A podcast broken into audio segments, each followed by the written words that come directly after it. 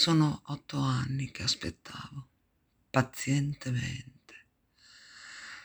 Dio mio, capivo bene da sola che le cose meravigliose non avvengono ogni giorno.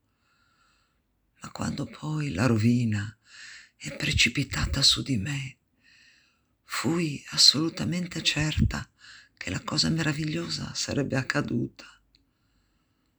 Mentre la lettera di Kronstadt aspettava lì fuori, non mi passò per la mente che tu ti saresti piegato alle condizioni di quell'uomo. Ero così assolutamente certa che gli avresti detto faccia pure conoscere la cosa a tutto il mondo.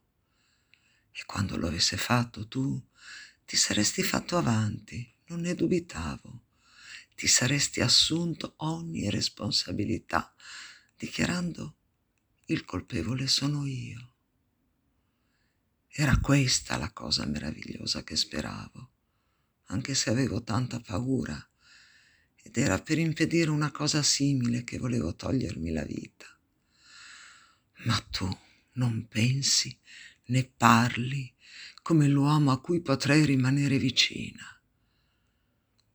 Passato il tuo spavento, non per quello che minacciava me, per quello a cui hai risposto tu stesso. Una volta passato il pericolo, per te è stato come se non fosse successo niente. Ero la tua lodoletta, tale e quale, come prima, la tua bambola che avresti dovuto custodire con ancor più cura per il futuro, dato che era così sventata e così fragile. Thorvald. In quel momento vidi con chiarezza che per otto anni avevo vissuto insieme a un estraneo e che avevo avuto dei bambini. Oh, non posso pensarci. Potrei stritolarmi, farmi a pezzi da sola. Così come sono adesso non posso essere una moglie adatta per te.